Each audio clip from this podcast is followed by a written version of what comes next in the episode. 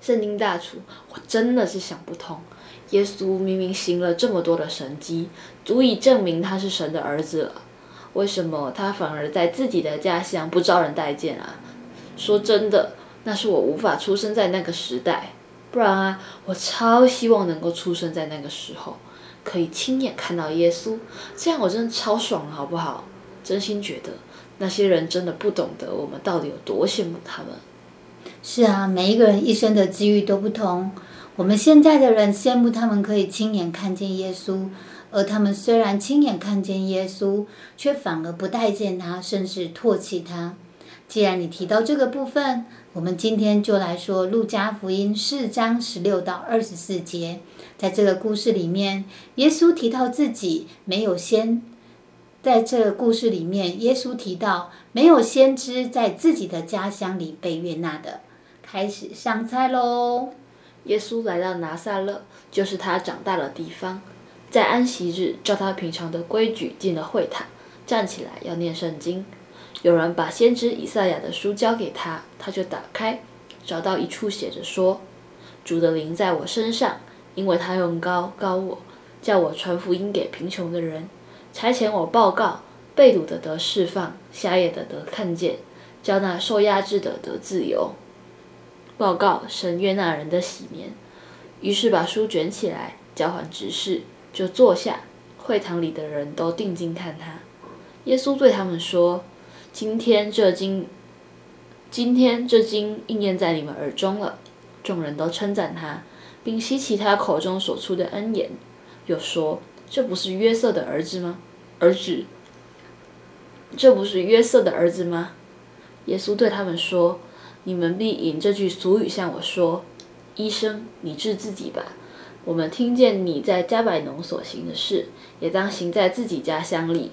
又说：‘我实在告诉你们，没有先知在自己家乡是被人，没有先知在自己家乡被人悦纳的。’在这，在这个故事里。”耶稣回到自己的故乡拿撒勒，那里是一个历史和交通的重要城镇。那一天，他照平常的惯例，在安息日进了会堂。在当时呢，在安息日，会堂通常会请七个人左右，分别读一小段的律法书，接着会读一段先知书，再加上一段劝勉的话。在这里。耶稣呢，找到以赛亚书当中的一段经文，以其中的预言来提到自己的职分。大厨，这个我知道。他说：“主的灵在我身上，他用高高我，叫我传福音给贫穷的人，差遣我报告被掳的得释放，瞎眼的得看见，叫那受压制的得自由，报告神悦纳人的喜年。”非常关键的是，耶稣在提到预言之前，先强调主的灵在我身上，因为他用高高我。这里讲出了他的职分是由神亲自高抹的，而并非是人所设立的。大厨，你这么说我就懂了。以赛亚书六十一章是神对末世的应许，在这里，耶稣以这段经文来作为他开始传福音施工的宣言，那就表示末世已经来临了。没有错。而且耶稣在读完这段预言经文之后，不是回到原来的座位，而是直接坐下。这是犹太人要公开讲话或者是教训人的方式。那时候会堂里的人都定睛看着他。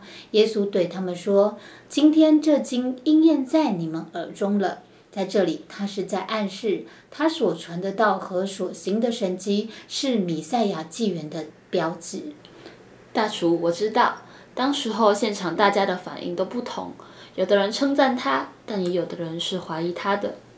没有错，现场很多人都知道他是约瑟的儿子，所以当然很难理解他与米赛亚预言之间的关联性，而因此会怀疑他是米赛亚。所以家乡的那些人民自然是不相信的，因此反而要求他要行神迹来证明自己的身份。大厨听到这里，我的心都碎了。耶稣是神的儿子，诶，还遭受到人的质疑，这真的太让人心疼了。圣经逃课，别难过。其实先知在本乡不被喜悦接纳，也是曾经发生过的。所以耶稣就举例，以以利亚在自己的家乡不被待，所以耶稣就举例以利亚在自己的家乡不被接纳的故事，这也说明了，不管人是相信或者是不信那先知，这都无法否决掉神所设立的先知职分。我知道这个故事的最后，会堂里的人想杀耶稣，于是耶稣就离开他们走了。大厨，我的耶稣好勇敢哦！他早就知道自己会在自己的家乡遭人唾弃。但是仍然还是在自己的家乡宣讲自己的身份。圣经陶可《使徒行传》五章二十九节提到，顺从神不顺从人是应当的。我们身为基督徒，当时时刻刻纪念神的心意与旨意，这样才能成为神可使用的人，让神的旨意与荣耀可以透过我们的顺服彰显出来。大厨，你真的一眼，大厨，你真的一语点醒了我。以前我遇到挫折或是别人攻击的时候，往往都是自怨自怜的，却从来没有想过那些不愉快或是令人沮丧的事情，其实只要换一个角度来看，它也可以是有意义的。是啊，虽然我们看见耶稣被唾弃，虽然我们是啊，虽然我们看见耶稣被唾弃，觉得难过。但若当时候耶稣并没有勇敢地说出自己的职分，那就没有后来新约的十字架救恩的这个恩典了。大厨，这是不是说，当我们在做一件神感动要我们做的事情的时，当我们在做一件神感动我们去做的事情的时候，无论当下的状况看起来是多糟糕，只要我们能够排除万难的去做，就是宣告那件事的起点已经开始了，而随着时。而随着事情的持续进行，最终我们会看见那件事情会有机会可以照着神的旨意行在地上，如同行在天上。